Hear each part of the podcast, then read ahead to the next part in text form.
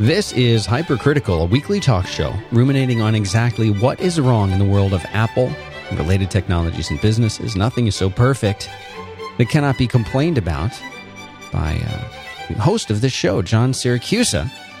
I'm Dan Benjamin. This is episode number thirty-four. I'd like to say thanks for uh, bandwidth, which has been provided by Midas Green Tech, virtual private servers submerged in oil. Get your free bandwidth today at Midas Green Tech dot com slash five by five. We'd also like to say thanks to our two sponsors, Campaign Monitor dot com and Shopify dot com. We'll tell you about them more as the show goes on. How you doing this week, John Siracusa? I'm pretty good. Fair? Yeah. Not great? Busy What's, week. Busy Exciting week. Exciting week. Exciting for, for the Windows users among us. I, I'm excited. I'm not a Windows user, and I'm excited. Excited to become to become a Windows user, perhaps. Not really, but I'm excited about the events of the week. Like what? What besides Windows uh, eight uh, were the big events? When, Metro. That, that's basically it. That's yeah. it. The events we'll of the talk, week is Metro. Yeah. We'll talk about that, but I do have to burn through some follow-up here. Okay. Burn it out. Try to do some uh, lightning-fast corrections. Lightning so, round. Take yeah. one. Last week, we... Actually, it would be like lightning F U, L F U. No, L F U is an acronym used for something already. Okay. An abbreviation, sorry. Uh, so, Oh, we get to, we get to we, go into the difference between an acronym and an abbreviation later. That could be a follow-up for next week. People can look it up in the dictionary and tell me I'm wrong. um, so we talked about Markdown a little bit last week, and as I was listening to the show, as I always do, after I recorded, I realized that every time I was talking about Markdown, I'm giving like examples of how, how what Markdown is like, and I reversed the the meaning. I was like, oh, you put like little asterisks around the word and it will make it bold, uh, and you know, and underscores will make it italic. No, it's not how Markdown works. No, no one sent me a correction for this, but the second I heard it, I realized it was wrong. Uh, asterisks make it italic. Single underscores make it italic, and double underscores make it bold. Uh, so, not that that detail was particularly important, but I was constantly getting it wrong in that whole show. Described. Maybe you were thinking you were thinking of textile. That's why. Oh, I, was, I was probably thinking of, as a friend of mine pointed out, uh, I made a couple of little Unix utilities back in the day for sending plain text messages to lists, and then I had it uh, interpret plain text messages in, and do like the V T one hundred escape codes to make like bold text and underlining and stuff. And in my little thing, when there were stars around a word, I, I emitted the V T one hundred codes for bold text. So I was thinking back to my misspent youth and how I interpreted the commonly used emphasis characters in plain ASCII communication.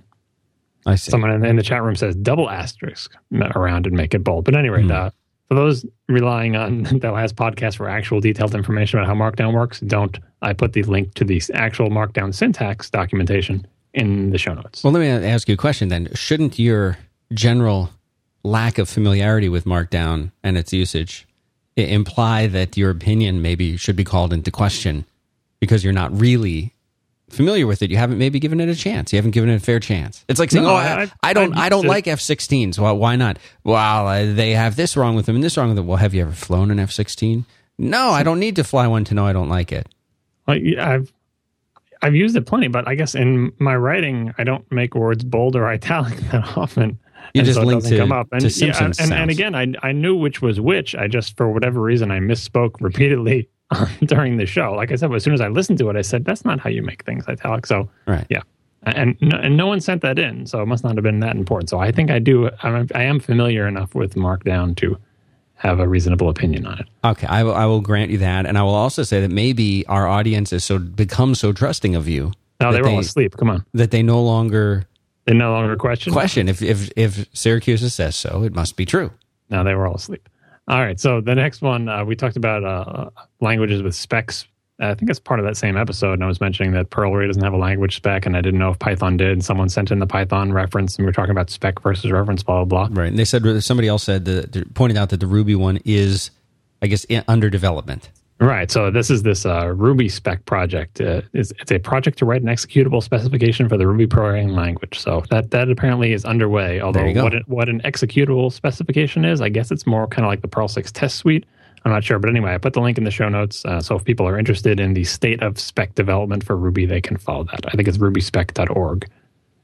um, the M I T course that I talked about when you went off on some weird side rail about uh, robot competitions. I don't even remember what prompted that. We're talking about robots. Yeah, maybe. Uh, that the name of that course is six point two seven zero. It's M I T's Autonomous Robot Design Competition, and I put a link to that in the show notes. I also put it in last week's show notes. So if you're interested in what that is, I was trying to find the, the old Nova episode from like the late eighties that showed the particular competition that I saw, and I, I couldn't find video of it online. Uh, but they do list all the old competitions on their website that I linked. Uh, and one, this is a way back one. At one point I was talking about, what was I talking about, battery life? Or, or no, no, it was band, bandwidth usage. You asked me if Sprint unlimited bandwidth would be a motivator for me to go to Sprint, and I was mentioning how I yeah. when I bought the three G for my iPad, I picked the middle plan due to anchoring and all that business.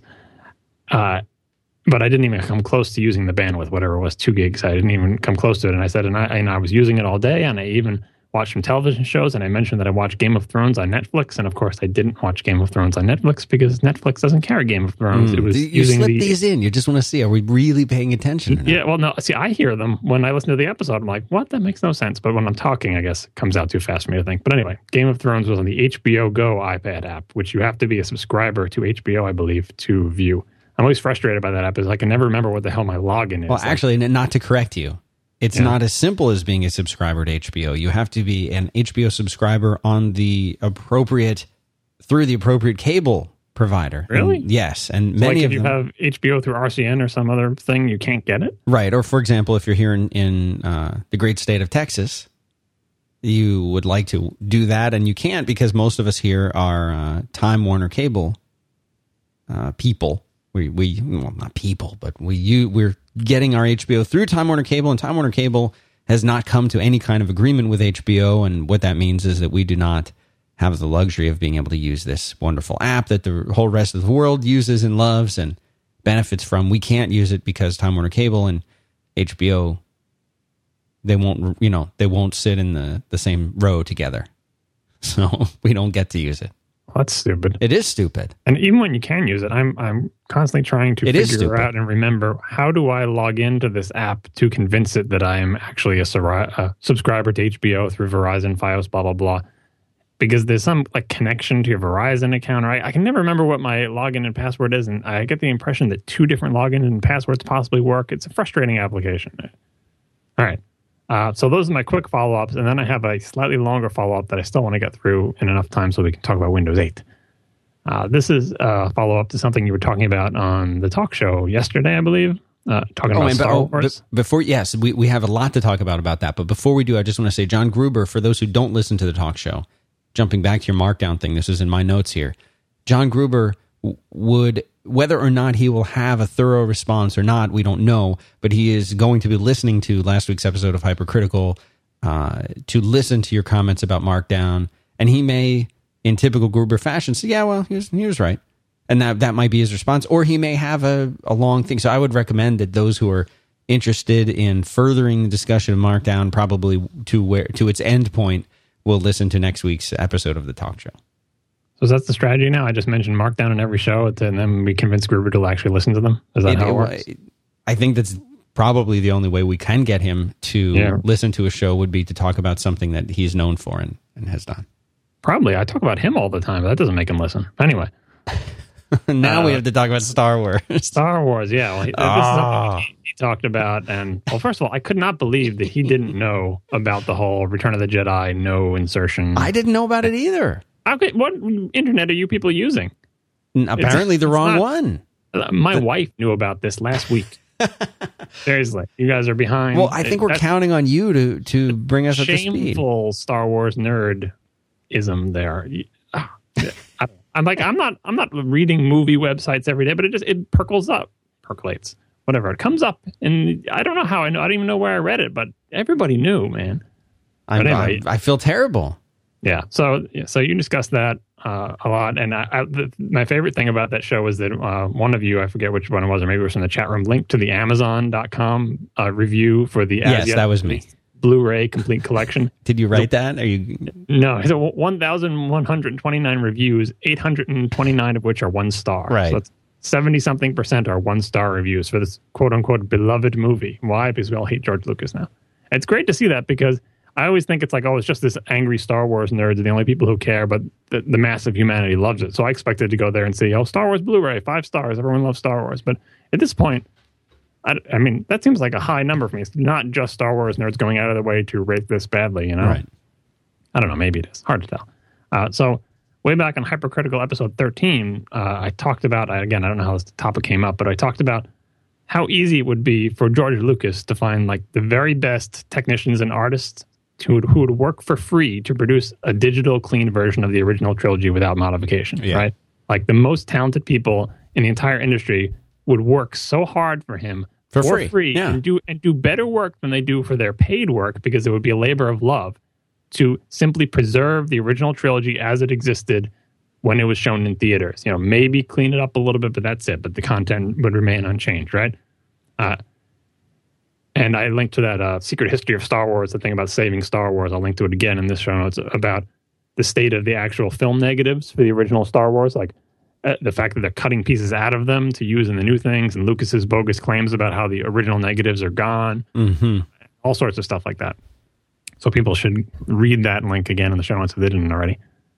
Uh, and I think, now you're asking, Gruber was saying uh, that he's not going to buy this one. He's given that guy enough money. He's got fifty copies right. of Star Wars. Because I had, I had asked him if he was going to be getting the, the Blu-ray version of uh, of all of the Star Wars, because that's what they're that's what this is all about, is that you can go to uh, your favorite store or order it on Amazon, that the, all of the movies, all of the Star Wars movies are being released on Blu-ray.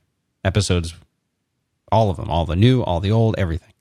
Yeah, they do actually sell a separate one with just the prequels, I think, and a separate one with just the real movies. Okay. I don't know I don't know why anyone would buy the complete saga, because no one should ever have the prequels in their house if they can help it. Yeah. Yeah. Uh, so, and he said he wasn't going to buy because he already had fifty million copies. Now, I have many copies as well. I've got V H S copies, a couple of different V H S copies, one of which I think is even actually the special edition. And I do have the D V D versions of the original trilogy also. But I also have like a D V D transfer of the Laserdisc version, which mm. is the unadulterated, non-special edition thing, but it's only D V D quality. So these are all standard def. And the whole reason Star Wars Blu-rays are a big deal is because it's the first time there'll be an officially available high-definition version of the Star Wars movies. As right. far as I know, I think there's never been any official high-def versions of the movies released. They so, look good. They look really good visually. And that's what people initially would think well, when they we, thought, we oh, that's going to be will. Blu-ray, it's going to be Star Wars. When they did the, the D V Ds, I remember looking at them and thinking that, for example, Darth Vader's lightsaber looked too pink to me. Like that I remembered it being redder, and they supposedly had cleaned them up and color corrected. Even ignoring, like in scenes that didn't have any additions to them, no digital additions or anything like that, just like it looked different to me. And there's lots of scholarly research on the web where you can find people showing scenes with different color balances through many different versions, people arguing over what it should look like, how it was projected, or whether when it was projected it looked different because the projector was set up badly or whatever.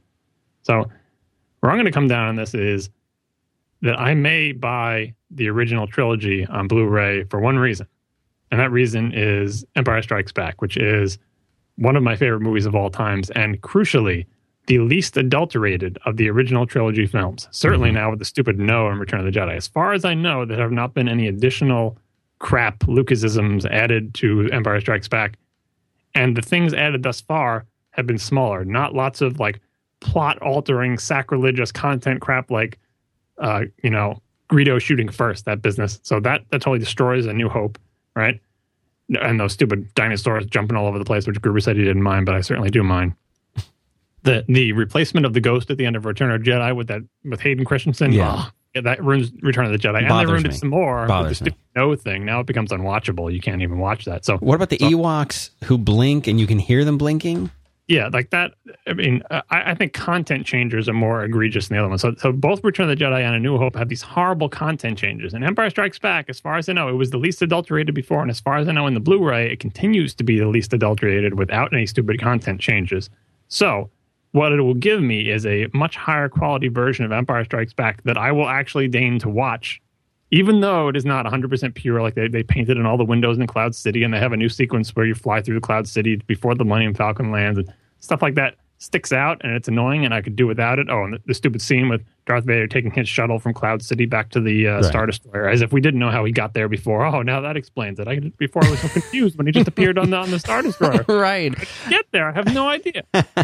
So stuff like that. I mean, it's stupid, but it's nothing close to, uh, you know, Greedo shooting first or uh, or the, the stupid ghost replacement or the no with Chuck and the Emperor over. So that's why I think I may find myself in possession of an Empire Strikes Back a Blu-ray at some point. Mm. Certainly not the prequels and the other two, no. Um, so uh, one last thing on this. A friend of mine, we were talking about this online, and he did a blog post recently about it uh, with the great title, Bad Motivator.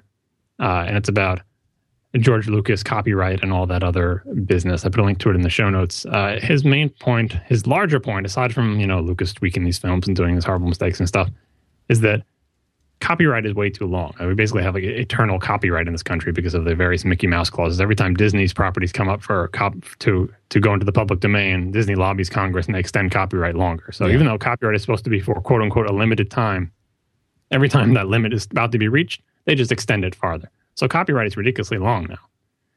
And uh, my friend, his name is John McCoy. His point was that if the if the original Star Wars films had been released under the original seventeen-year term of copyright. I don't remember what that term is from. Is that the original term in the, the first instance of copyright law? I don't know. I didn't look it up, but you can. But anyway, I trust his uh, his research here. If it had been released under that thing, we would we wouldn't be having this debate because the material would be in the public domain. And then, as he points out, Criterion could release a restored original version with commentary by you know historians and and fans. Walmart could release a, a version with all the incest taken out. There's a line from his article. Yeah. You know, if they, they if they're offended by their brother and sister kissing, you know, in Empire Strikes Back, they could remove that. Right. Lucas, Lucas could make his stupid version with Jar Jar everywhere, right? Uh, and there's a quote from his thing. The point is that art with a capital A would be served, and commerce with a capital C, little cent sign, would be served as well. Mm. So, it, the fact that you know the rights holders are not the right people to hold the rights to things, you shouldn't have them this long. If this had been, if this was in the public domain, people would be making more money and there would be more artistic freedom and we wouldn't be having this debate. You know, it's not as if we'd be taking rights away from Lucas. He would still have the right to release his great version with all these special stuff. And, and if that's actually better, people would buy it. But now these are the only versions, you know, as, as Gruber pointed out, if someone just released the, if he just released the original trilogy and these modified ones, then the consumers could pick whichever one we want. No one would, would care. They'd be like, oh, those new changes stink, but I'm just going to buy the other one, right? Instead, we wouldn't all be hating Lucas because he's just denying us the original movies that we want to see in a high-def version. So I suggest people read that linked article, A Bad Motivator, on John McCoy's blog, strangely titled Pathetic Fallacy. Okay, Faith has some something to ask us about this, or ma- main, mainly you. All right. Okay, this this is my question. Like, I, I didn't understand why people were getting so, like, upset about Lucas changing the movies, because they're his movies, so shouldn't he shouldn't he be able to? But you sort of just answered it, so just correct me if, I, if I'm not getting this right. So people, the grievance people have with this is that the original versions are no longer available. It's not solely that he's making alterations to them. So I'm going to quote from John McCoy again, who's uh, my Obi-Wan on this topic. your your Obi-Wan. Yeah. At a certain point, the relevance of art owes more to the actions of the audience than to the author. Like, it's his when he creates it, and he uh, deserves to be able to make money from it. But once it goes out into the public consciousness, it becomes part of our culture. It's no longer his. It's part of the culture. And he can do whatever he wants with derivatives of it and change it and stuff like that. But the original Star Wars should be part of the popular culture and should not be held captive for ninety years or however long to the whims of this person, so much so that he refuses to release the original version of the film that we all saw in the seventies and eighties, right? That's part of the culture. That's not his anymore. It's bigger than him. Uh, so he shouldn't be able to... It's not that he shouldn't. I mean, the laws are the laws, right? I'm not saying he's doing anything illegal or immoral or, or even unethical. It's just bad for the culture. It's it's bad for commerce, uh, not that that really matters that much, but it's additionally bad for commerce, and it's just bad for, for everybody, bad for art. It, it makes all of us unhappy. So again, I, w- I wouldn't say what he, he's not doing anything illegal, he's not doing anything immoral, and I don't think he's even doing anything unethical. He's just doing something that is suboptimal, let's say. Uh, so yeah, the, the main gripe people have is not so much that he's changing his thing the way he wants it, fine, let him do whatever the heck he wants, it's his. It's that he's also, you know, being a stick in the mud and not giving us the original versions that we all saw, that we all want. So you're saying okay. it's not like it's not like he went and added an additional chapter to the end of a novel like Anthony Burgess did with Clockwork Orange, where it changes the whole feel of the novel and, and that kind of thing. You're saying that uh, because the original no- the original work is is essentially been redacted, it's been removed, it's it's been right. retconned, you, like, and there's there is no way to go back and see what was originally yeah, out there. Like, I, unless you have an original negative from the original theatrical runs, you can't even, like, you know, if you're a movie theater, you say, I want to show the original trilogy, not the special editions. You can't even get that movie. You know, say, please, I, I will sell tickets and I will give you money in exchange for people who come to see this movie. And then, no, they don't, we won't give it to you. And again, that's his legal right, and I don't think it's a moral or ethical thing. That's bad. It's just, it's just worse for our culture. Our culture is poorer for it, for not being able to see those movies. You know, and we have to just wait, as we were pointing out, we have to wait till he's dead, I guess, or wait, you know, who knows when that copyright will ever uh, expire or how long it will be with his estate. That's another thing that uh, John McCoy brings up in his article, talking about the James Joyce estate and how they've held on to his rights for so long, and uh, how the ancestors of great artists are not necessarily the best stewards of the work because they're not interested in the the, the greater benefit of the culture. They're more interested in either lining their pockets or protecting the works from any altercation, alteration rather. Did you see there was an article that came out? Uh, I, I don't know how actually how old the article was, but I feel like it was recent, uh, where Steven Spielberg announced it for his Blu-ray stuff of like E T that he is going to be removing the things that he. that he did to change it. I one the, the example that I remember was cited was at one point the Secret Service agents were running around with guns uh, while it was during the scene where Elliot and uh, sorry if I'm ruining the movie for those who haven't seen E T. I guess we'll get email, oh, you ruined Shawshank Redemption by talking. Okay, fine. Uh, don't listen for the next three minutes. Uh, the part where Elliot and E T are riding the bike and E T's up in the front and they're escaping uh, after E T wakes up. And uh, the, the I guess in this scene, the Secret Service agents are running around with, you know, I don't know whether it was machine guns or pistols or whatever. They had guns. And Spielberg went back in and tweaked the heck out of this thing and turned it uh, into walkie-talkies. So they were running around with walkie-talkies pointed at, at E T, I guess. Uh, and so he, he he had changed that. And he had, uh, I guess he, he said that he felt that he... Uh, had somehow betrayed the original feeling associated with the movie, and is is going to restore the original E T movie the way it was originally filmed, regardless of uh, what was changed. Uh, later, he's restoring the original one for this final sort of Blu-ray release. As well he should. And, you know, if I can, I'll take a second to armchair psychoanalyze uh, without ever meeting or really knowing anything about Lucas and Spielberg to compare why one has reversed and the other has just doubled down. Uh, Lucas has always been, I think he sees himself as an outsider and always has seen himself as an outsider. He wanted to get out of the Hollywood system. He wanted to, you know, do his own thing on Skywalker Ranch, wanted to be an independent filmmaker, didn't want to be under the thumb of studios, didn't like dealing with them, always wanted to be financially independent. And I think that comes from like sort of an us versus them oppressed minority thing, even though he's like, you know, the eight hundred pound gorilla at this point, right? This is just his attitude. So that's why when people criticize him for making changes, he's not able to process that criticism constructively, but simply withdraws and becomes stubborn and says, oh yeah, well, I'm going to add more stuff then. And, you know, it's my movies, I get to do what I want. Right. You don't understand. These movies are made for kids and the kids love it. Like that's, he's the grumpy kid who's like being stubborn and just saying, no, I won't do it. The more you the more you yell about it, the more I'm going to, you know, whereas right. Spielberg is well adjusted enough to look at the criticism and think about it. It's like, maybe they are right. Maybe I am going back and changing things because, you know, my attitude may be different when I'm older, but the, a younger Steven Spielberg made that movie. And why shouldn't the work of that younger Steven Spielberg be preserved as part of our culture right. instead of being, being erased? Well, I'll give, I'll so, give you an example of that is that I heard an interview with, with Spielberg, and uh, this was a number of years ago. And they were saying, is there anything that you would have changed about uh, any of your movies? And I, I guess they were talking about Close Encounters uh, of the Third Kind. Uh, and by the way, I'm going to ruin the end of Close Encounters of the Third Kind now in case you haven't seen it. Have you not seen it, Faith? She's looking at me. You haven't seen it. Oh, wow. Well, I'm going to ruin it for you. I'm sorry. This is the, the downside of the job. Uh, occasionally, I will, will ruin movies for you on the show.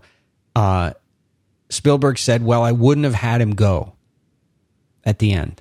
I feel like as a dad now, it would be irresponsible for him to go uh, because he had a family, he had a, a you know a family, wife, and all that. Having him go was a very irresponsible thing that I, as a young director without a family, didn't see, didn't think about, didn't wasn't really aware of. Now I wouldn't have him go.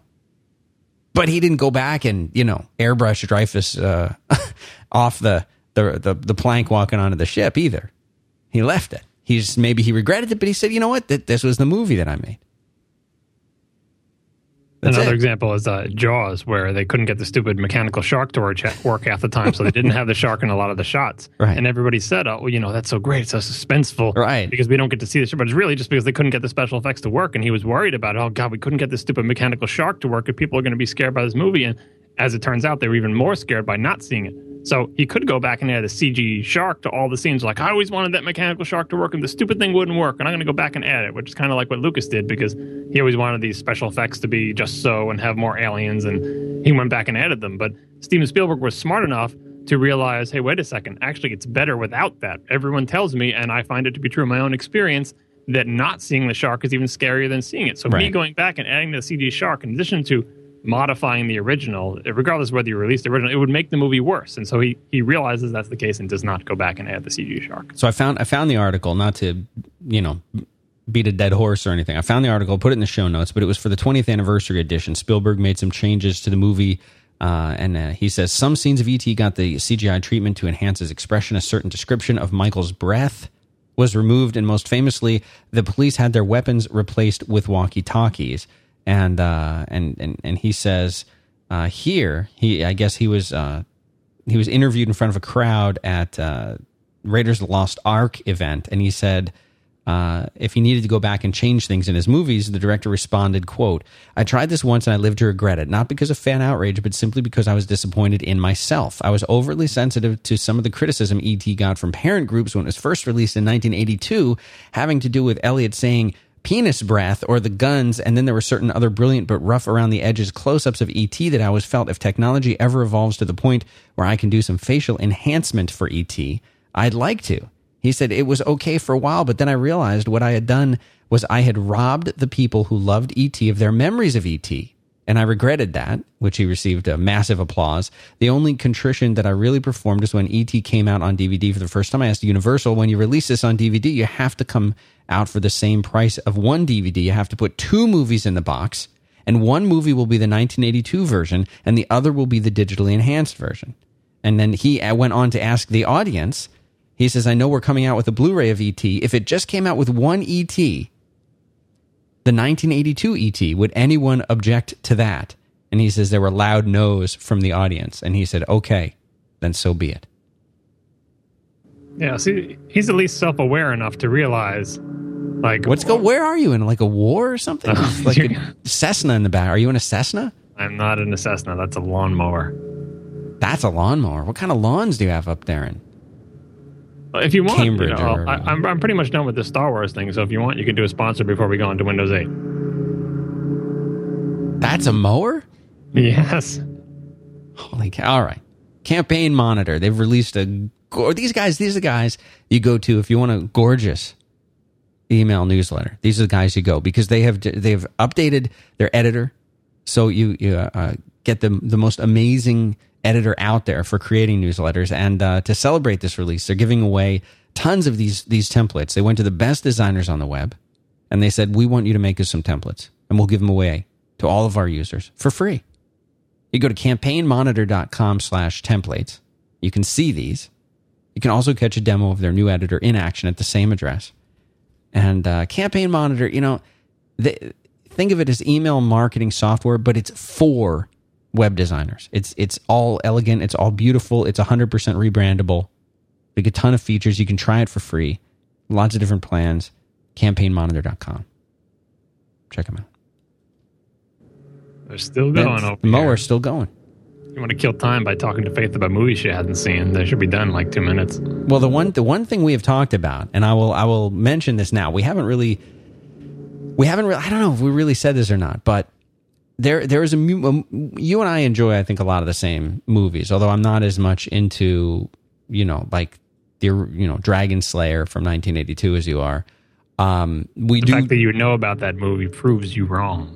Uh, I've seen the movie. I remember uh, the little baby dragons. I remember you know, the shield you know at the, the end. Year that it came out, and somehow I'm guessing at the year, and I was expecting you to tell me, no, Dan, it was seventy-nine, you fool. I didn't know the years those things came out. Uh, not to be confused with, with the Dragon Slayer game. Completely different thing. That was the LaserDisc game where you would have your little cartoon character running. That's not Dragon Slayer. Think for a second. What was that called? Not Dragon Slayer. Lair. Lair. That's Dragon what I said. Slayer. Dragon's Dragon's Lair. Oh, I'm missing the. You're trying to do a uh, some kind of bad pun there. Slayer versus. Well, the Dragon. movie was Slayer. The movie was Lair. I said not to be confused with Dragon's Lair. Okay. Okay. All right. Where you would a little cartoon character and you would run and you'd supposed to hit uh, the jump button at a certain exact moment, impossible for a you know young teenager to, to perfectly time because you had no experience perfectly timing to the seeking speed of a laser disc while the thing was jumping. Not that. Was, it, was there a jump button? I thought it was just the joystick. No, there was a joystick, but there was a jump button, there was an attack button, there was everything. You had yeah. everything. Confusing game, and it cost fifty cents to play. Now, now I think it's like a dollar to play the most basic video game. But back when this game came out, it that was a fort that was a small fortune for a kid with an allowance. And then you could you couldn't get past the second stage. Oh, what was I supposed to do? Was I supposed to jump? Was I supposed to attack? Was I supposed to hit left? And then you'd see the guy who owned the arcade joint come over there and play for two hours on on a couple quarters because he'd been practiced. Prior to Gauntlet. You ever play Gauntlet? Uh, you're going farther down this uh, rat hole? Yes, I play Gauntlet. Who are you in, in Gauntlet? Valkyrie? Warrior, was, shot the food! I was either the warrior or the elf, usually. You know what would be cool is if you get the elf and you get the boots of speed. Watch out, man. Watch out. That's you, you'd run out there and grab all that treasure. Before the other warrior would be back there, you know, hacking away at the, the ghosts, the grunts. All right, so just, pop, the, pop the stack. Pop the stack here. What is that? I'm trying to tell you. Come on, you're a programmer. I'm trying to tell you to, to go back a few stack frames, return from your deeply nested subroutine to the higher level thing. You, I you, prefer you, the longer You got onto this topic because you said you to kill time. I don't know. You said kill all time. Right, so this right. is what I do. I kill time. I'm trying to, I don't remember what the original thing was at this point. It was something about how you're not a... Oh, you were talking about movie. Us doing a movie thing. Yeah, there you go. Goodfellas. Yes. We're going to talk about Goodfellas on an upcoming episode of the show. You You want... Someday we will, yes. Because we have things in common, movies that we like, and this is this is one of the greatest all-time movies. And uh, you you suggested early on when we first started doing the show, I said I said we should talk movies too because we have a lot of these movies that uh, we have in common, including Dragon Slayer, which I know is one of your favorites. And you you had said, well, Goodfellas, we have to talk about that. And you, in fact, I think went on to say, please don't talk about that with anybody else until we've had a chance to talk about it, because I have so much to say about it. And I, I made you that promise. I would just like to say, Lou, we should announce it at least now. We are, we do have plans to do this. We will do it on this show. We'll do it on no other show. I think we already announced it, but it was so long ago people may have forgotten. But yes, I wanted to get dibs on it because I was afraid you were going to run out of Bond movies and start doing it with Gruber. We will not. We will not be doing Goodfellas there. We will do, be doing it here. I was trying to lay claim to all gangster movies so we could do Godfather one and two after that. That's and great. Then, Are you up for it? And then pretend three doesn't exist and so on and so forth. Are you up for it? Yeah, we'll see how the first one goes. If when, we can when we, get it's got to be Goodfellas. It's got to be Goodfellas. Yes, yes. I've, I'm all ready to watch in preparation for whenever we can arrange to record. Do we do it as part of the show, or is it a special separate I think episode? It, I think it's a special or? separate thing. Otherwise, the show will go too long. Okay. And it's not people don't want to. People complain about many topics on Hypercritical that are not relevant to Apple or technology. Uh-huh. Even remotely, and certainly Goodfellas will so call it. It will be a separate separate episode. Yes. Special. A special yes. of some kind. You had some ideas for like making a special show with some weird title that would be you talking about movies with yeah. various other hosts. I would like that. Yeah. But I feel like it could just be you and me on that show. Well, maybe. I'm stirring it. All right, let's... Uh, Windows eight. Windows eight. Metro. What can you say that hasn't been, been said at this point? Oh, what is that? What is that? We got leaf blowers now, but they're, they're the tail end. Can you fix this in post, or should we just wait for the leaf blowers to go away? I think it adds a little bit of character to the to the show. I don't. I'm not taking any of this out. All right, I'll throw in another correction. Uh, my friend John McCoy just points out that the original copyright term was fourteen years, not seventeen. He made a mistake in his article. So there's a little real-time follow-up for you. How big so, of a yard do you have up there? In, uh... Not a big yard at all. That's why they'll be done shortly. You don't mow that yourself? No. I did for a while, but then like at a certain point, I was because I spent my whole teenage years mowing my parents' lawn. And they had a much bigger lawn than I do. And at a certain point, I'm like, you know what? I'm done mowing lawns. I've I've put in my quota of lawn mowing. Uh, and yeah, it's much, much more economical. I'm with you. To have someone just do it for you. I'm with you. Yeah, because otherwise, yeah, I'll be spending every single weekend during the summer just mowing the lawn and doing lawn maintenance. Right? That's not how I want to spend my weekends. No, I hear that. This is this is sort of your take on the... the good of the many outweighing the good of the one. Yeah. So, uh... Are Windows we clear? eight. Are they gone? Can we talk about no, Metro? They're not gone, but they are more distant. So, so Windows eight, uh, I tried to watch some of the keynote, and I I could not handle the the presentation. It went on forever. You didn't like there, the bald was, guy. Is that what you're was, trying to say? There was two hosts on the screen. No, the actual keynote, uh... the one like the, the first keynote of the day. There was two hosts who kept going back and forth to each other, and they were just hyperactive, and they were making me, it was just making me nervous to watch them. But so then uh, Gruber linked and recommended this like the afternoon keynote or some other thing. It was, was uh, Jensen Harris gave this talk on, uh, I think the title was Eight Traits of Great Metro-Style Apps. Uh, and if the title is misleading, it's really just like going through the philosophy and underpinnings of the entire Metro U I. And it's ninety minutes mm. long. It's just one host, and it is kind of long and boring. But it, I watched the whole thing, and it does do a good job of explaining the U I. So while I was watching it, I was making notes. I made, tried to make notes watching the keynote, but I just couldn't take it anymore. But I watched that whole ninety-minute video, made lots of random notes. So I, they're not really that well organized. I'll just kind of go through them in the order they appear on my on my note sheet here. Because uh, I think I think Windows eight is uh, very interesting. The first thing I, in, in my notes is, is and, and I noted this Gruber as well, it, isn't it kind of weird that Microsoft considers it okay to publicly show broken and buggy code in demos? Like, that's something that's very different from the Apple world where, so Apple will show, like, here's a preview of the upcoming macOS ten line, and Steve Jobs or whoever, Craig uh, Federighi, is that his name? We'll get up on stage and demo a pre-release version of the operating system. And they're acknowledging that it's not done yet, but everything in that demo is going to work. And if it doesn't, it's, you know, it's notable, right? So even though the whole O S may not be done, everything they're going to demo has to work. Just demo the parts that work. Don't demo the parts that don't work, and rehearse that demo six or seven times so that you know, yeah, when I do this, this these all all these things are going to work, right? Whereas Microsoft, and all the demos that I saw in, the, in this eight, you know, traits of great Metro-style apps and the other keynote, tons of stuff wasn't working. There was lots of, you know, lo- lots of failures and lots of people pawing at the screen and it not doing what it was supposed to do on the first, second, or third try. I guess there was a little bit of that with uh, with Craig Federighi trying to do gestures with his very nervous, shaky fingers on the uh, the Magic Mouse. Right. But it was, you know, that's not it's not so much as failure in the software. Here I saw things happening where people would try to t- touch a button on the screen and nothing would happen. And they would reset the device. At one point in the demo, he switches to the Windows desktop, goes to the task manager, and kills a process, and then comes back and it relaunches and it works the second, you know. So lots of really, I mean, I'm not saying that's bad. It's pre-release software, but it's a different, just a different philosophy that Microsoft was willing to do, do and show anything, but they also didn't have the discipline to make sure that everything shown during their demos was guaranteed to work because they'd done it seven times before, right? Like, maybe they had done it before, but they clearly didn't go through enough rehearsals to know whether this stuff was going to work. Maybe they didn't have time. So that's just a different philosophy, I think. And it's different also at W W D C in the sessions, like not in the keynote, but in the actual sessions at W W D C, you'll see stuff not work and stuff crash if they're showing some pre-release feature of an operating system. Uh, but this was public. This was, I mean, that's the difference, I guess, with Microsoft and everything else. Everything at this Build conference seems to be public. On the, uh, they put all the video on Channel nine for free. I didn't have to pay anything. I didn't have to sign up for any account. I could just go to the website and look at the video. So Microsoft is much more open, and they're much more willing to show you the unfinished bits of what they're doing. Uh, so...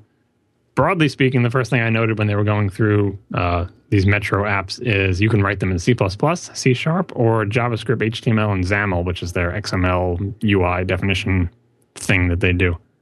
Uh,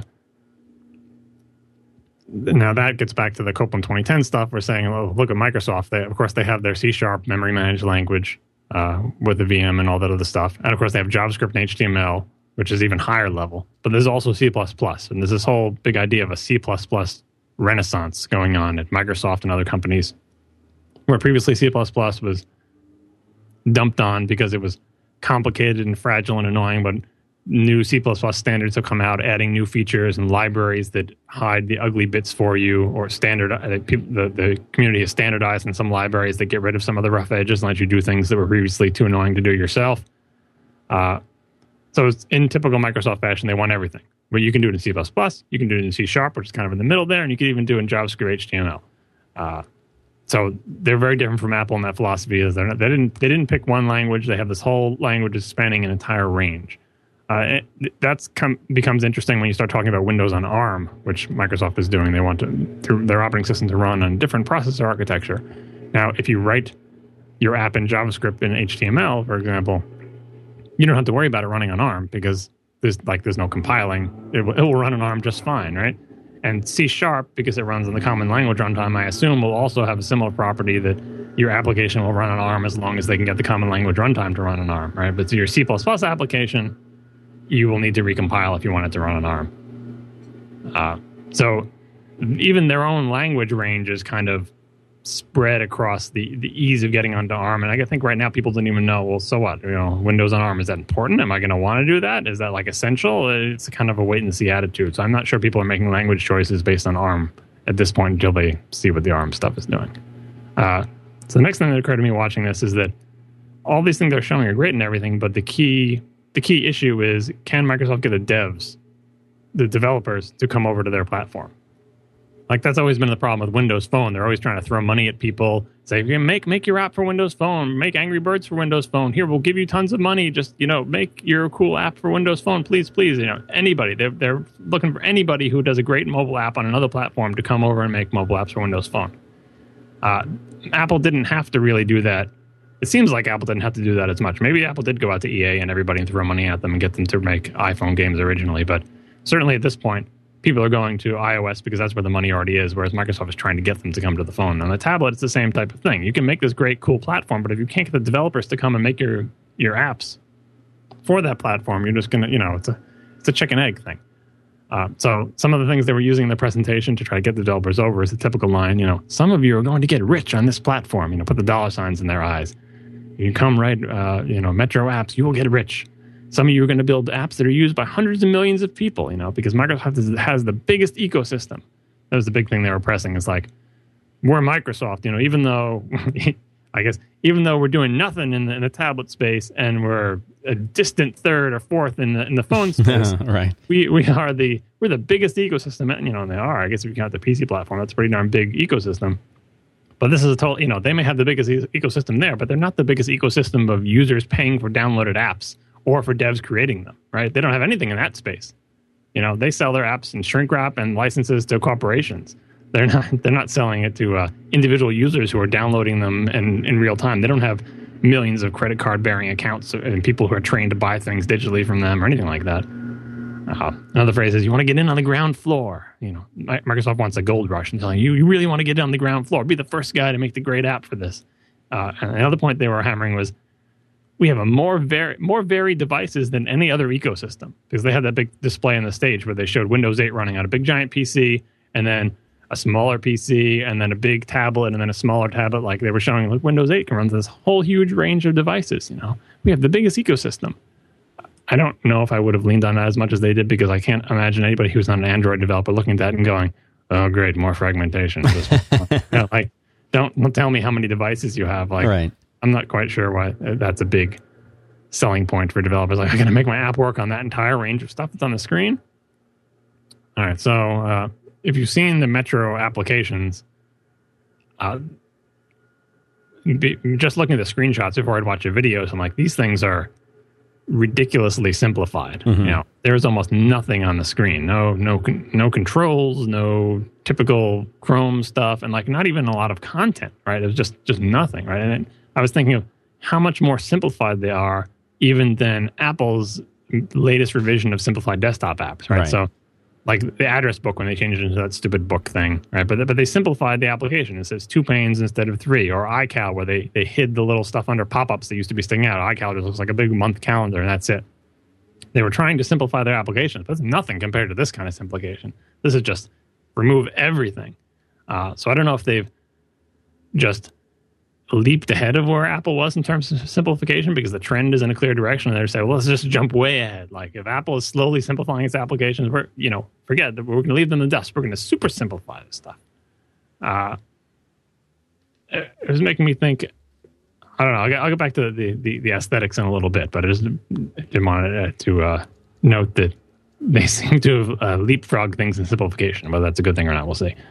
Uh, So the U I, once you see, start seeing the thing in use, all right, I remember what it made me think of is the iPad introduction. So when we, the iPad came out, everyone was talking about, oh, Apple's going to make a tablet. What's it going to be like? We all have the iPhone. We really wanted to make a tablet. And there was lots of fantasies about, well, there was the hardware on one side, which I think everyone more or less knew what the hardware was going to be in the, the week or so leading up to the thing. In fact, I think I did a, a post about it on ours where I tried to predict what the hardware would be, and it was exactly what everyone thought it would be. Uh, but the software, people didn't know. Uh, but th- there was speculation that maybe it would be Mac O S X uh, well, as opposed even, to iOS, or what kind of iOS? Would it be just yeah, like the I don't iPhone? Think anybody was talking about Mac O S X or nothing. But the people, the reason people were thinking about Mac O S X was they would be like, okay, well, sure, iOS or iPhone O S is great on the phone, but this is a bigger screen, so don't don't you need to make right? Isn't it more like choices? A computer? Yeah, yeah. You would make like different choices in terms of how you use screen space. Like the, the the decisions you made when the screen was tiny and fit in your hand are, should be different than the ones you make when it's big. So that's why people say, well, maybe they'll just put the full fledged Mac O S on because you could fit it on that size screen. Like, and I'm like, no, it's no good for touch. But like, I'm, you know, I don't I don't think Mac O S X being on it had really any credence. But what I was thinking about was, what are they going to do to iOS to adapt it to this bigger screen?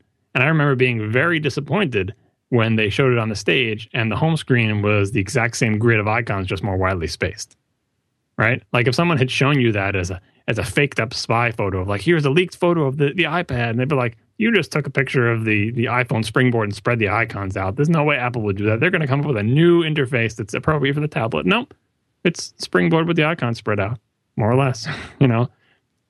And I was very disappointed that Apple didn't try to think about how that could be different on a tablet-sized screen, right? And when I saw that decision, again, getting back to the past show we did about Steve Jobs and how we have no idea what Steve Jobs actually does, so we can just assign to him whatever decisions we think. But I thought that decision smelled like Steve Jobs. And in the imaginary Steve Jobs in my head, I imagined him being shown seven or eight different alternatives for like what the interface on the iPad would be like. Uh, and him looking at all of them and going, yeah, why, why can't we just do a grid of icons like the phone? People people like that, and it works. Why can't we just do that? I don't understand why you're doing. Why don't we just make it a grid of icons? That's it. It's just going to be a grid of icons. Just show me that. Like, can't you see him doing that? Isn't that his type of attitude? Like, why are we overthinking this? Why are you showing me all these fancy whizzy interfaces with, I don't know what the alternatives possibly could have been. But it's like, but didn't we already solve this in the iPhone? Just use the grid of icons. People like that. Do it. All right. So we have a grid of icons. Uh, Microsoft did not do that. Microsoft. Well, I don't know. You could say Microsoft has made a scaled version of what it's got on Windows Phone, but certainly it's not just a grid of icons. It's a, it's a, it's a what would you call it? A mosaic of tiles. Mm, uh, tile mosaic. In, in, in, in practice, it's very, uh, very different. Uh, you seen the thing with the lock screens in Windows eight? Did you see that in the videos? I'm thinking about that. Uh, I don't think I saw that one. To describe it, how does that work? So instead of, you know, on Apple, you slide the little... Yeah. thing to the side to get your thing. Well, what they have is a gesture-based thing where you have like a big, uh, not a desktop banner, but a big, a big photo that's the background of your thing. So they're always putting pictures of the kids or something on there, and then you make a series of gestures on the picture of your kid to launch it. That's so right. Yeah, they're like poke in the left eye, poke in the right eye, slide on the smiley face, and your thing opens. Right. Or some someone did it on a logo, like uh, here's our company logo, and I swipe across the top of the logo and then trace these little lines in the logo, and I get it unlocked. Uh, I don't. think that's I mean the security of those things is all subject to people looking at your screen at the right angle and seeing where your finger grease trails lead yeah. to figure out how to unlock your thing. And I could imagine it being frustrated, frustrating if they didn't make it, like, if they didn't add a lot of slop in there where you don't have to be so precise. Oh, you didn't ex- exactly hit your daughter's pupil, so we're not going to open it. And you're sitting there stabbing your kid in the face repeatedly trying to get it. So it's got to be really permissive. Uh, but that also makes the security not so great. Not that, like, you know, your numeric code one two three four on your phone is that great either. But it just struck me as kind of weird. It's another thing I can't imagine Apple doing. Is they just, you just poke your kid in the face a few times to unlock your thing. Isn't that great? But I can also see Steve Jobs trying to pimp that as a great feature. So I could go either way. Uh, so the look of the thing, after staring at Windows eight for like an hour or two hours, I, and then looking back at an iPad or an iPhone, it makes iOS look old. Like, the same way that when a new version of macOS ten comes out, like maybe you skip like three versions, then go back to like ten point three or ten point two and look at it. You're like, oh my God, I, how did we even look at this with the pinstripes and all the drawers and all this? It's just, it's just hideous, right? Well, if you look at Metro for a long time, then you look back at iOS, it seems like busy and has lots of stuff and lots of, you know, they call it Chrome, but you know, the, these little preciously rendered buttons in the toolbars on your iPad apps. It's not a lot of U I, but like, oh, they're made to look like it's kind of like recessed underneath a little, you know, the toolbar is like a little metal shell and there's a little recessed button under it with a little shadow on it and all that shading. And it's like, it looks a little clunky after you've seen just this sort of clean, empty regions of color that they that they use in Windows eight, uh, in the Metro interface in Windows eight.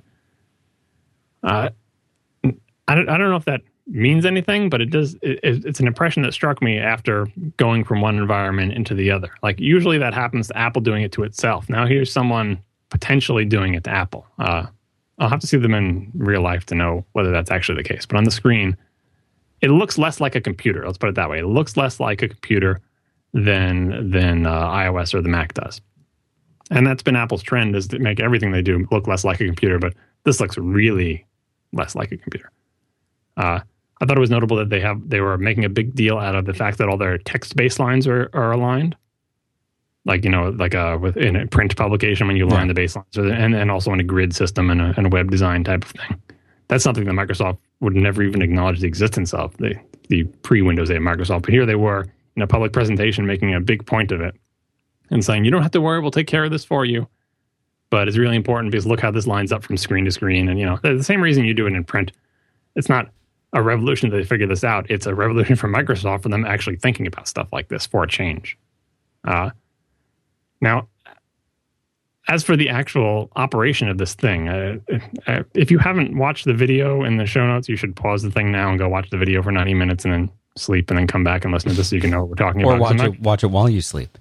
Yeah, so I'm not going to describe everything that's in it, so I'll assume you've already seen it. But uh, my impression of the start screen, which is that big mosaic of icons, is that, yeah, it doesn't look like a computer U I. What it looks like to me, well, I, before I say this, I'm going to say, what does it look like to you? When, when you just, just, if no one told you that this was Windows eight or anything like that, you just saw a screenshot or a picture of, you know, that thing, what does it look like to you? What other existing thing that you that you know of already does it look like? Do you mean besides the Windows Phone, or is that the answer you're looking for? No, besides the Windows Phone, yeah. Other thing does it look like? Maybe I'm I'm I'm too like, much what does in it re- the weeds. What does it remind you of? Non a non-computer thing. A non-computer thing. I, all I know is computers. Yeah, so maybe it's just me. Now, when I when I look at it, what it looks like to me is a page in a catalog. Like, you know, a nicely laid out sort of avant-garde page in a catalog for like clothing. An ad, like an advertisement. Like yeah, an well, IKEA catalog. Yeah, not not so much like a bunch of ads, but like, here are wares for sale. We have these lovely dishes, and here are these happy people wearing clothing you can buy, yeah. and some text along like the side tar- of it. A Target it, advertisement. Yeah, it looks like a page in a catalog. And if you look at those screenshots, like they, they always put the beautiful, happy people laughing, uh, and the the beautifully photographed merchandise, or the big close up of a flower, or some other thing. You know, and I look at that, and it's they're nice looking pictures, but what it strikes me as sort of content-free content. Like, the image looks nice, but what information is it conveying to me, or do I have to read the text? Right? And the second thing I thought of is, that's how it looks in their demos, but when a user gets this thing, is that screen going to look so hot when it's not filled with super high quality, high res photos of models? Right. When it's when it's like an avatar that's originally sixty-four by sixty-four and it's been scaled up to five twelve. Yeah, or, or just like, you know, we're not all models. You're going to have pictures of your friends and family who are not as attractive, and they will not be nicely lit. Or these these pictures of like, uh, I could, they have time in like dinner plates and other stuff, like professionally ph- photographed expensive things. Mm. Where you're going to have pictures of your stuff that's just ugly with the flash burn on it. Take a picture of it on you. I don't like that screen is going to look very different when it's when it's you and when it's uh-huh. not Microsoft's marketing department filling that. Uh, and I still question, even in that case, whether those images convey any information. Now, the, the main thing uh, that I think is uh, a detriment to those things is that. This sounds dumb, but like, so they kept making a point of them not being icons. That means they're not iconic.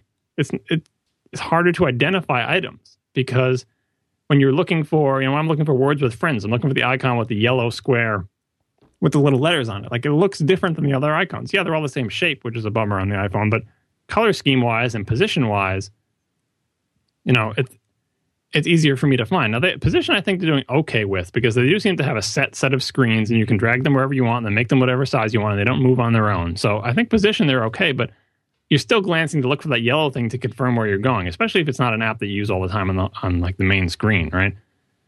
And I, guess, the, I guess their Microsoft argument for this, though, John, is that it's it should be about the content. Don't think about the apps. Think right, about the content. To, you have to find the thing to tap. You have to find the thing, right? You could quickly find your newsreader, right? Right. It doesn't, it, and if the if the if, like if you remember the position, you might be okay. But if you don't know what screen you're on, oh, I'm screen number three, so I know it's always in the lower right. You'll look in the lower right to try to confirm that that's the newsreader, and it will be some random picture of some article. That that's another thing. If you're going to use a newsreader, like here's our newsreader. Look at all these pictures. The articles I read don't have beautiful high res photos of nice things attached to every single article in the R S S feed. I don't know what it's going to show for typical R S S feeds that are text only or have ugly images. But anyway, like, how will you know that's the R S S reader without reading the text? It's not iconic. You can't pick it out quickly. Uh, now, they, they really hammered on this point. This is a quote from the thing. Icons are yesterday's ways of representing apps. They were constantly slamming Apple, I, iPad, and iOS, as I think they should, because it's their competitor, right? You know, go after the big dog, right? But they would never name them. They would never say iPad, never say iOS, never say iPhone. They would just make allusions to them. But we all know who they're talking about. So, icons are yesterday's way of representing apps. They're antiquated. These are all quotes. They're antiquated. They're not alive. They're not interesting. They're not helpful. Well, yesterday's way of quoting apps is, you know, just like say, we're the future, they're the past, fine. They're antiquated. Again, they're old. They're not alive. That's true. They're, they're usually not moving around unless you have the little shaky icon mode on, right? They're not interesting. Probably they're not interesting. Like, I mean, I guess it depends on how you define interesting. And they're not helpful. Well, mm-hmm. I would draw the line there. They're definitely helpful, mm-hmm. you know, and they're easily identifiable, and they don't change appearance without you you knowing that they're changing appearance. Like, even if you update an app, you're you know you're doing that on your own, right? So here's another quote: "The best tiles," this is what they call those little squares. "The best tiles are alive with activity, and they draw you in."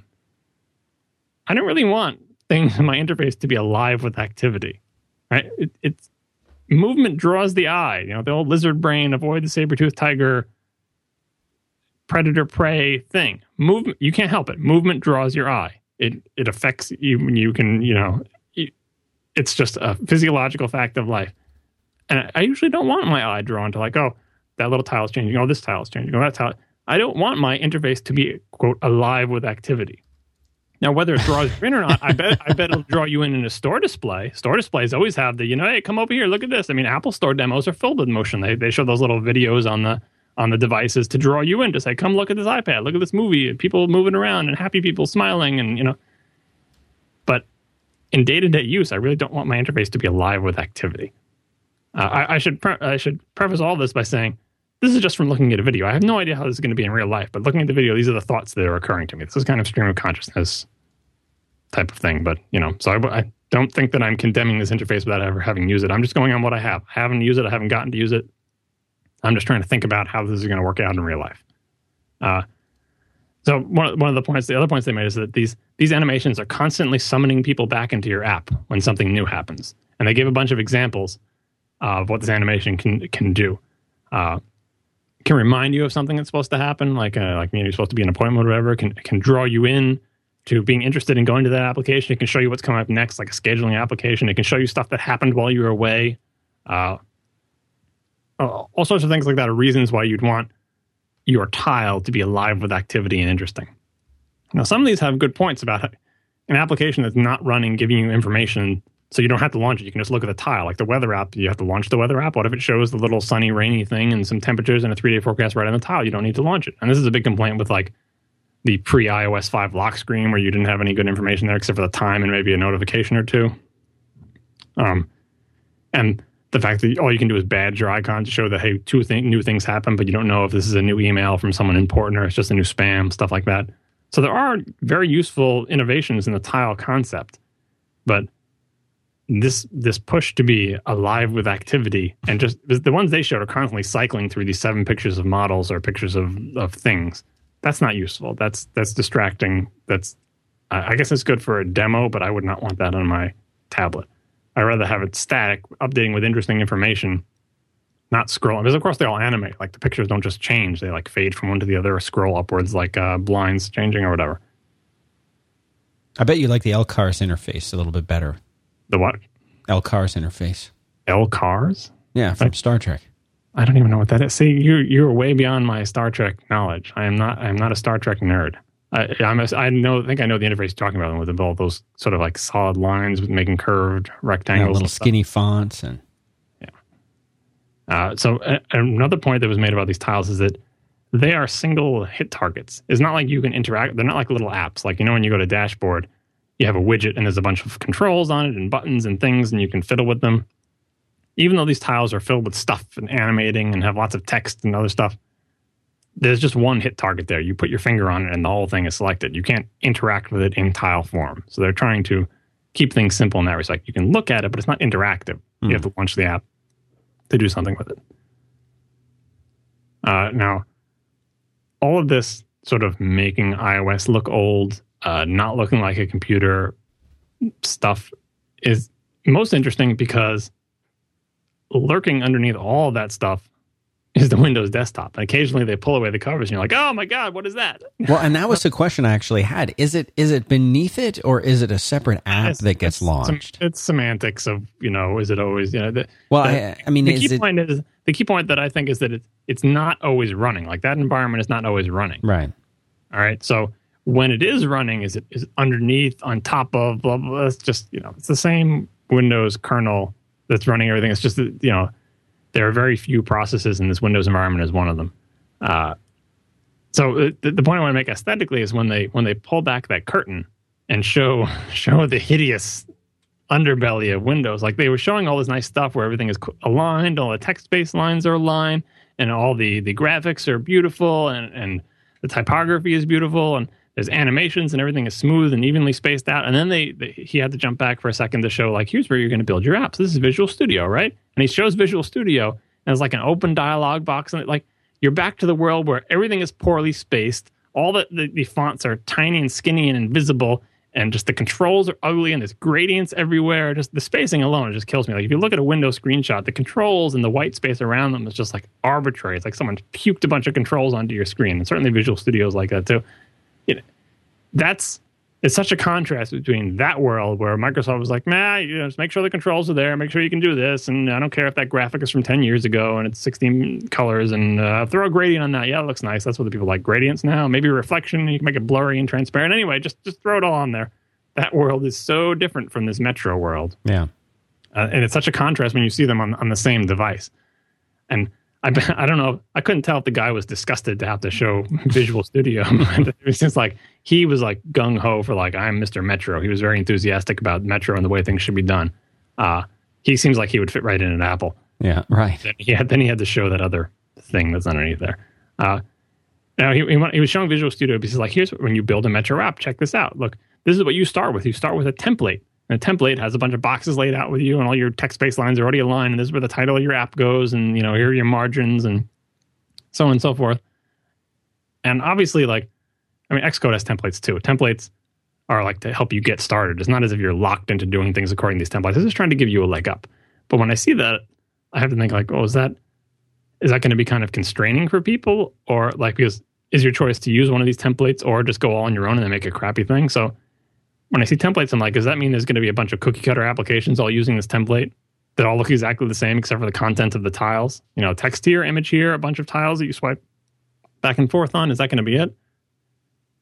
Uh, it, it made me think that whoever came up with all these templates and they sort of, you don't have to do it, we can do it for you, understands Microsoft's historical weakness that their developers make crappy apps. Now, not bad, mm. like, you know, they're not, like, but from, from a perspective of an Apple person, like, they, they're not, they don't have the Apple attention to detail. They don't, they don't have the Metro attention to detail, basically. Like, all these things, this philosophy of Metro in, in terms of design, aesthetic, and adherence to a particular uh, system for the way things should look and behave is very, very Apple-like. And historically, Windows applications have not been like that. Developers can do whatever the hell they want, and they do. And it seemed like all of the developers who really cared about every single pixel of their applications were not on Windows. They were on the Mac platform or, uh, you know, some other platform where that, that for whatever reason draws those type of pe- pe- people to that. So Metro, e- even if Metro was like the best thing ever,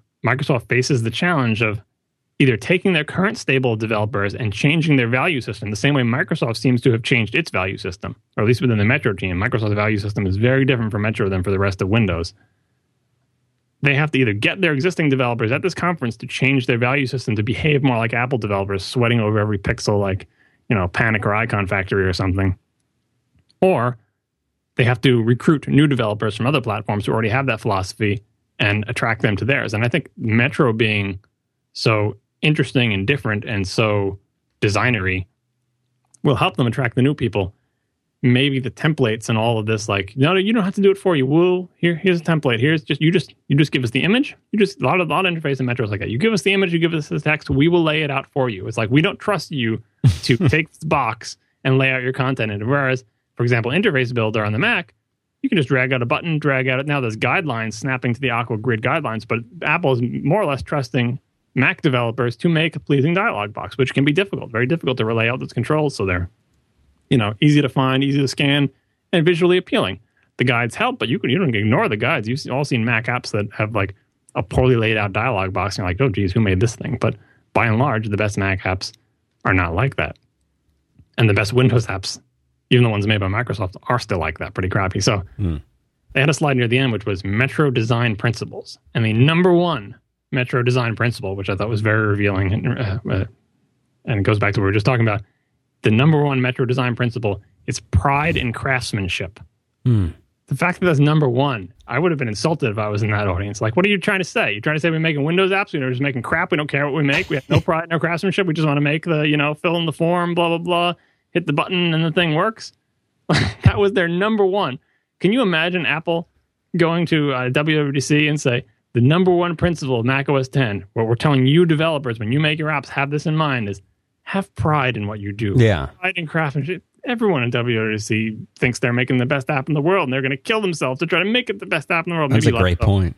Maybe less so with like iOS apps, you know, with, with big game companies sending some random team to make it. But historically speaking, pride in craftsmanship has not been the problem on the Mac platform, certainly, or on the iOS platform.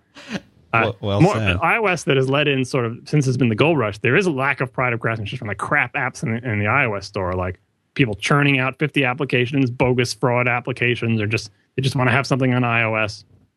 That has definitely lowered the pride in craftsmanship, but those aren't like those are outsiders, you know, from the perspective of someone who's been this in this community for a long time. It's like the Mac developers and the Next developers definitely have pride in craftsmanship, and iOS, just because it's been so successful, has has attracted the other people.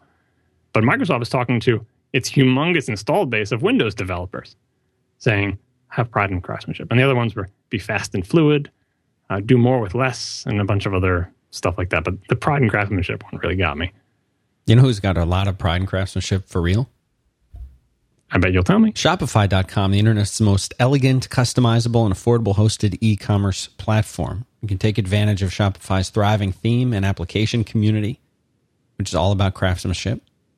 Let you add depth and beauty to your site, and you can customize your own storefront using H T M L and C S S and JavaScript if you like, but no Perl. And uh, for a limited time, usually they they have this thing where it's like uh, one month for free. And I said, listen, that one month, that's not special. That's, uh, who cares about one month? I want three months, and I want all of my listeners to get three months. And they said, there's no way we can do three months. Can't do it. We could do, we can do forty days. I said, that's, forget it. You know, get out of here. I don't care. We're, we're done. We're done here. And I got up from the table. I walked out. And they ran after me and said, fine, fine. We will do three months free for your listeners. They have to use this special code, though. I said, fine. What's the code? And they said, five by five. And I looked at them and I stuck out my hand. I said, let's make it. Let's make this a reality right now. And they said, you got it. Shopify dot com. Code is five by five, three months free. You should have uh, added a part where they had to go to their manager. I, I have to ask my manager. Right, I could ask mine, and they go back. No, that's not how it went down. I'm not going to lie. All right. Yeah. Okay. Your story. God, I got so much more of this Windows eight stuff. I well, let me ask it. you this. Let me let me cut, cut to the chase here. I'm Win- not going to skip this stuff. I'm going to save it for another show. You know. No, God, no. That's please, please do. All right. Go ahead. What's the verdict here on this? Uh, do do you? Do you think Windows eight Metro is going to make any Mac users say, well, I, I guess I can finally go back to Windows now? I mean, what? How does this affect Windows in general? Not from, mainly it sounds like what you've been talking about as a developer standpoint, because obviously that's that's what you and, and certainly I and probably our audience are, are interested in. But is this going to revitalize? Uh, I mean, because look, look at what Mac O S ten did. Maybe not ten point oh, but certainly subsequent versions, and maybe ten point oh two. Look at what Mac O S ten did for Apple. Uh, is this Metro going to do that for Windows, for the P C platform, do you think? Because think about this. Metro isn't just competing with uh, Mac O S ten. It's competing with older versions of Windows, and it's also competing with things like Linux and, and everything else that's out there. What What is this going to do? Is is this what Microsoft has been waiting for? And I will I will uh, add a, a rider question onto that question, which is why not just call it Metro when there are no more Windows, as as asked by John Gruber. Go. All right. So the impression I get from the Apple thing and the Mac O S ten is not so much that Mac O S ten revitalized or brought new people to the Mac platform. It, it's a little bit different in that what, what Mac O S ten did, first of all, was it brought the next people to the Mac platform. There was next people and there was Mac people, and the, the Mac people were small and the next people were vanishingly small, and it brought those two groups together. But the the, the makeup of those two groups was very similar. Those are the people who had obsessive pride in craftsmanship. The Mac people were very arty. The, the next people were kind of technical.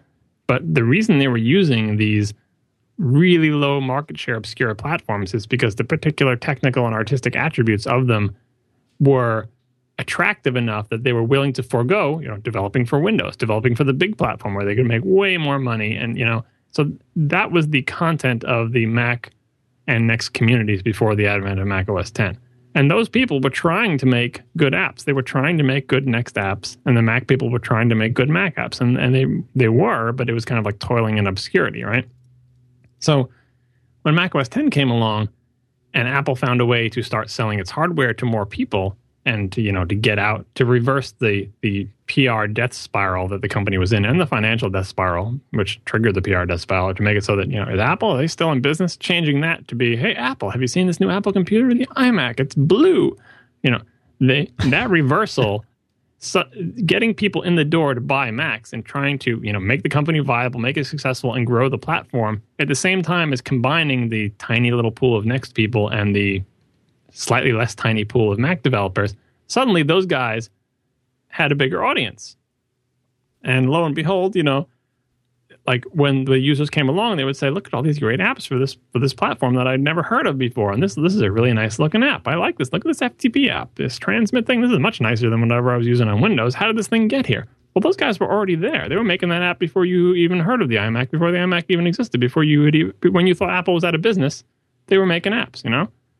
Uh, so it kind of gave the team, the, the Apple Mac Next team, and eventually the iOS did the same thing. It gave that team someplace to to sell its wares. But we already had the team. Like, same thing when iOS came along. It was like, all right, anybody who was really into Mac Toolbox and couldn't make the transition to Cocoa has pretty much faded out by now. So it's just a bunch of Cocoa guys. And we're going to do iOS, which is very Cocoa-like, and U I Kit is very much like AppKit, but a little bit better. And we shaved off the edges, and it's made by the same guys who learned the lessons of, of AppKit. And you guys are familiar with that stuff. You know the tools. You know the language. Here's this mobile platform. Go. Same team. Even bigger audience. And, and people love it. Now, we got this other developer base of, like, once the audience gets to a certain size, then the people making the crap apps start coming out. You know, the game cheat code, keyword spamming, piece of crap crashy thing. You know, the one hundred thousand apps in the App Store, one hundred million or however many. I don't even know how many there are now. So much of those are crap just because so much of everything is crap. But the good ones are really good. Now, Microsoft... What a team. It, it's got a team, too. It's got a humongous team. It's got the guys who make Windows software. That's their team, right? That's it. I don't know if that team is ready to make apps, uh, to make Metro apps to the quality that Microsoft wants them to. Because if they were, they'd be making much better Windows apps than they are now. Now, I'm sure there are great Windows apps out there, too, but like even the very best of the best Windows apps, maybe they're held back by the toolkit. Maybe it's just that Windows controls and the, the, the tools that they're given. It's just like they can't change the system font, and the system font is a little bit too small, and the, the official spacing is a little bit tight, and the, where the buttons are supposed to go, and the per, the prevalence of wizards. I don't know what's making Windows apps crappy from the perspective of a Mac user, and more confusing and less pleasing from the perspective of a regular consumer than, you know, an iPad app or an iOS app or anything like that.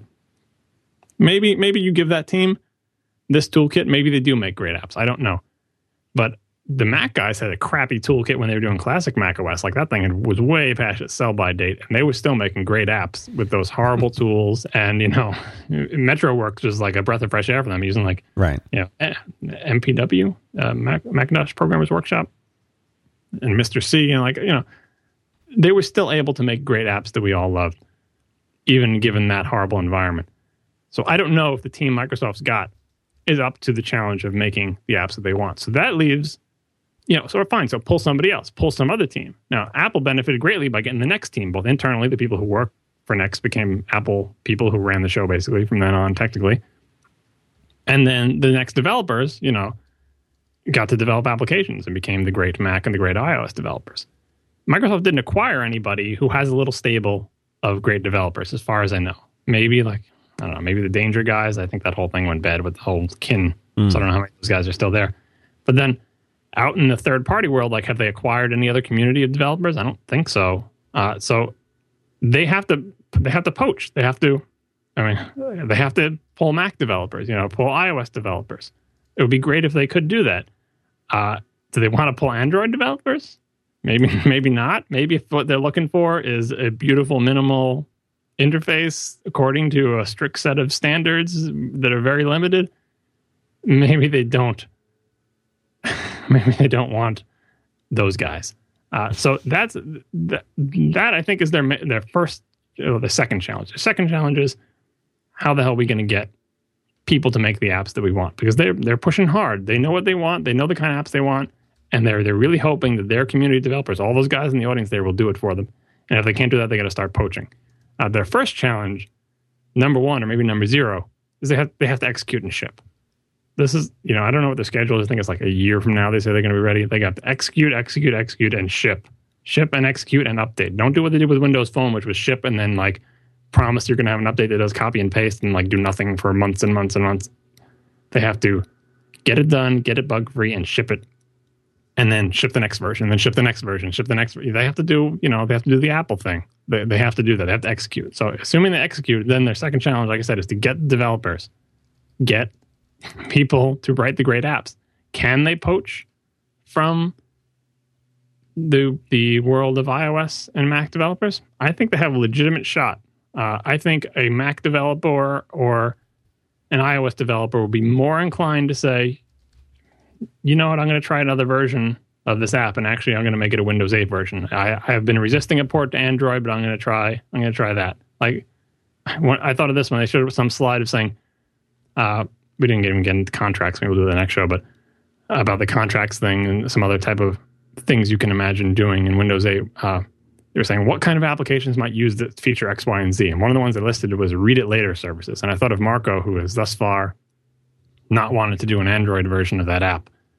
Uh, maybe he'd be more inclined to do some sort of Windows eight integration for Instapaper than he would for Android, just because the tools are better and the platform owner is more friendly, and it's not, it's like kind of desktop, you know, it's kind of this weird hybrid interface. You're not doing it on the phone, you're doing it in a larger thing. And like basically also, you know, it's it's more interesting than Android because it's not just a, a pale imitation of what Apple's doing. And potentially, potentially, there's a big base out there, bigger than Android. But if you if you if Microsoft can convert its entire desktop P C base to running Windows eight, suddenly this work that you've done can run on every P C in the world, basically, except for Macs, right? And and by the way, also tablets and stuff like that. So mm-hmm. I think they have a legitimate shot of pulling some people over. Now, what those people's experience is like, like, oh, so we decided to make a Windows eight port and it was a horrible experience because the tools were bad or the whole thing was buggy. That's not good.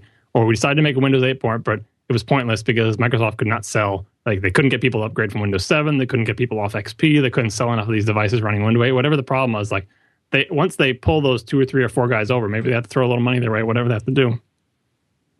They have to make that experience beneficial. Like, we did an Android port. It was a big hassle and we got nothing. We did a Windows eight port and it was a much nicer experience and we've seen some financial reward from it. Or it was a fun experience, or I like the end result. I think it's cooler. I've got a Metro tablet and it's it's fun for me to use and I like it. And I never launched the Windows desktop part of it, you know? So I, I forget. At this point, I, I've forgotten what your original question was, but I hope I've answered it. Well, I think you did. I think you more than did. Um, well, I don't know. It'll be interesting to see where they go with this. I mean, it's it's a year away, though, right? Nine months, or is it a year? Yeah, that's that's just like I said. It's the Microsoft way. They're showing stuff, showing stuff early. I think I think they had to, because otherwise, you know, everyone had written Microsoft off already, and this gave them new life. Uh, hopefully, we don't forget about them in a year, and hopefully, they'll keep the the flow of P R going to say, yeah, no, we're really doing this. It's actually going to ship. Have they done? It, have it, they done that before? Come out with something, announced it, and then sort of forgotten about it and not shipped it. They've done that with some no, tablet I mean, like, things, right? I mean, the public forgetting about it, yeah. like because they're not in our face reminding us that they're going to do this thing. Now, sometimes Microsoft has also done it in our face, yeah, the slates and stuff like that. Like right. they shut up about it because they realized it was going nowhere. But this is a, this is just a this big is too big. This is big. This is Windows eight, like Windows seven. They were kind of in our face about like, here's the new Windows, like, and Windows eight is this is way bigger than Windows seven. So I think they will keep reminding us that they're going to do it. And and they had to say something early, because if they didn't say, if, if they waited till the end of this year to do what they just did now, we'd be like, oh, too little, too late. Yeah, it may, it may already be too late in terms of the tablet market. We'll see. But uh, it's Microsoft style. Show show it early and, you know, do what you got to do to get people excited about it. And I do have way more Windows eight stuff. So people who do not want to hear more about Windows eight, the next show will also probably, you know, I, the original topic of the show was going to be what ails Microsoft. Maybe I'll get to that at the end of the Windows eight stuff. So this, this is going to be a little run of Microsoft stuff. I know people didn't like it when I did two or three shows in a row about programming. This is going to be two or three shows in a row talking about Microsoft, because this is definitely... I, think, I can't wait for that. The most interesting thing happening in this this space right now, I think. That's it, though. That's it for today, I think. And wrap it up. Yep. Well, you can follow John on Twitter. Just as simple. It's simple to do this. It's just Siracusa. S I R A C U S A. There's no Z in that. I'm Dan Benjamin on Twitter. You can read a lot of John's writing over at uh, Ars Technica. Your best stuff is there, really. I think. My only stuff. Practically. Wow. It's stuff on Macworld, too. A couple of other obscure things. Yeah, don't downplay that. Yeah.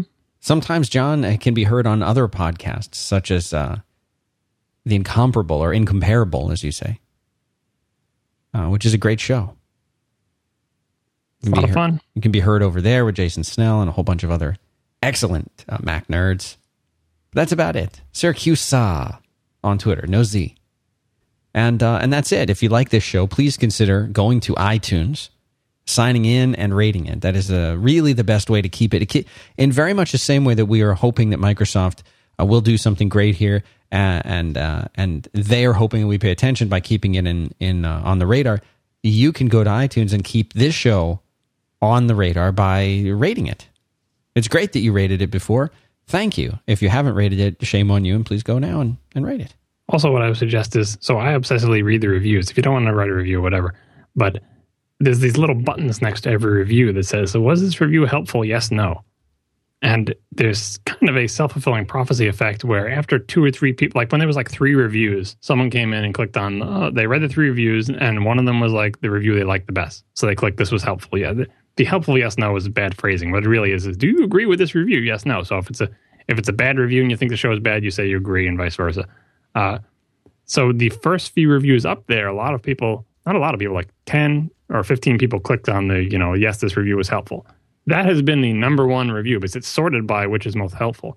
That's been the number one review since the inception of the show, and it only has like ten or fifteen clicks. So there are, I don't know how many reviews, maybe one hundred, two hundred, something like that.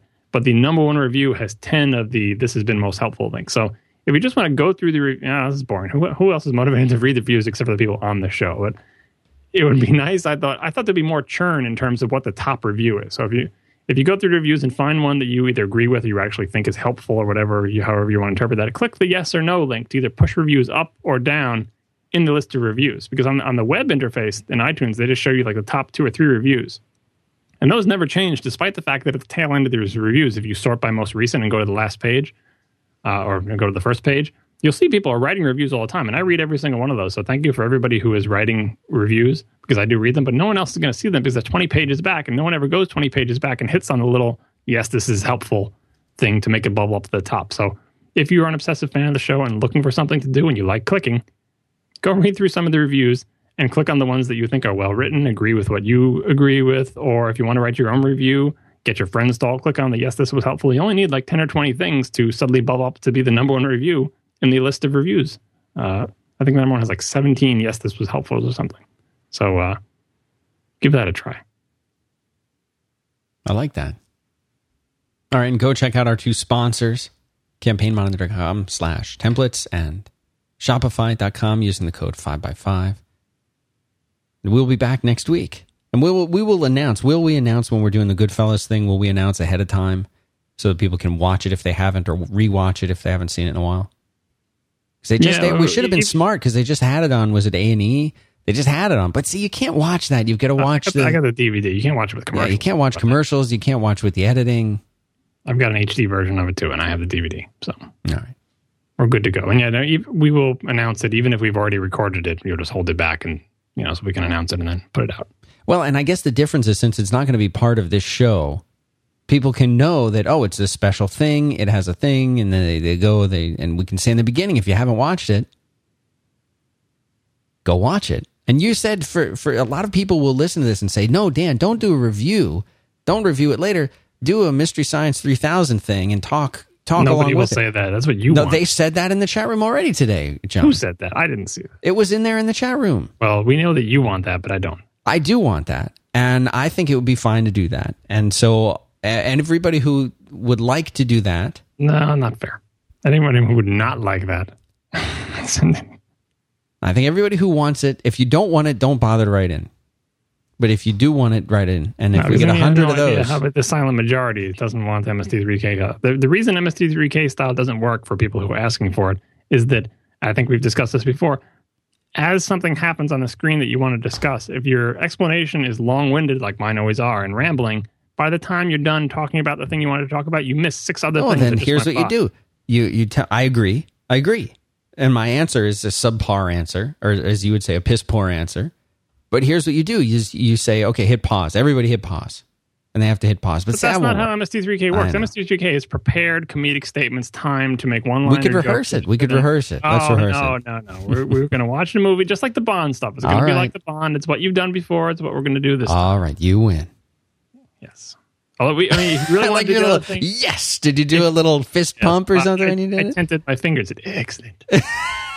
if, you, if you really want to do an M S T three K thing, like on The Incomparable, they tried to do an M S T three K thing. They actually did a, a riff tracks thing yeah. uh, for a movie, and it was funny. And I, I was thinking of participating, but that's hard, man. That is I hard. tried. I tried to like write jokes. Time to it was only a twenty minute uh, movie video thing. That is hard. I could come up with nothing. And the people who did it did a great job, but I, that is not my skill set. All right, so we won't do that. We'll just review it. We'll give people a heads up when it's coming. We'll record it. We're going to record it soon. The movie's not going anywhere, but yeah. But, uh, you no, know. we got to. There's a vibe going on Night, right now. Nights Goodfellas and weekends, vibe. Dan. Nights and weekends. I can do weekends. Oh, you say that, but we never do. Nights and weekends. I do all my comparables at eleven p.m. Are you a persuasive guy or just sort of kowtow to things? Uh, neither. Because if you can persuade my wife to let me cut out about, I need about three never to four ask, hours. Never ask someone else to persuade your wife of anything, believe me. Three to four hours. Does she go to bed? Well, you got a baby. I don't even know how you're doing. No, it's all screwed up. I have no, I, I, don't, I have no advice for you in that. No, here's what here's what's going to have to happen. I need about three or four hours because I got to watch the movie at least once, maybe twice, and then we got to record about it. I know. I that's, I understand. Uh, the baby, I can't, ima- I can't imagine doing it if I had a newborn here either. I would just and yet, dead. and yet, here I am doing shows, and I have to I have to do this one. I'm very excited about this one, especially seeing it again. Rekindled my interest. It's been a long time since I watched it. We got to do this. All right. Thanks for tuning in, everybody. We'll be back next week. Have a good one, John. You too.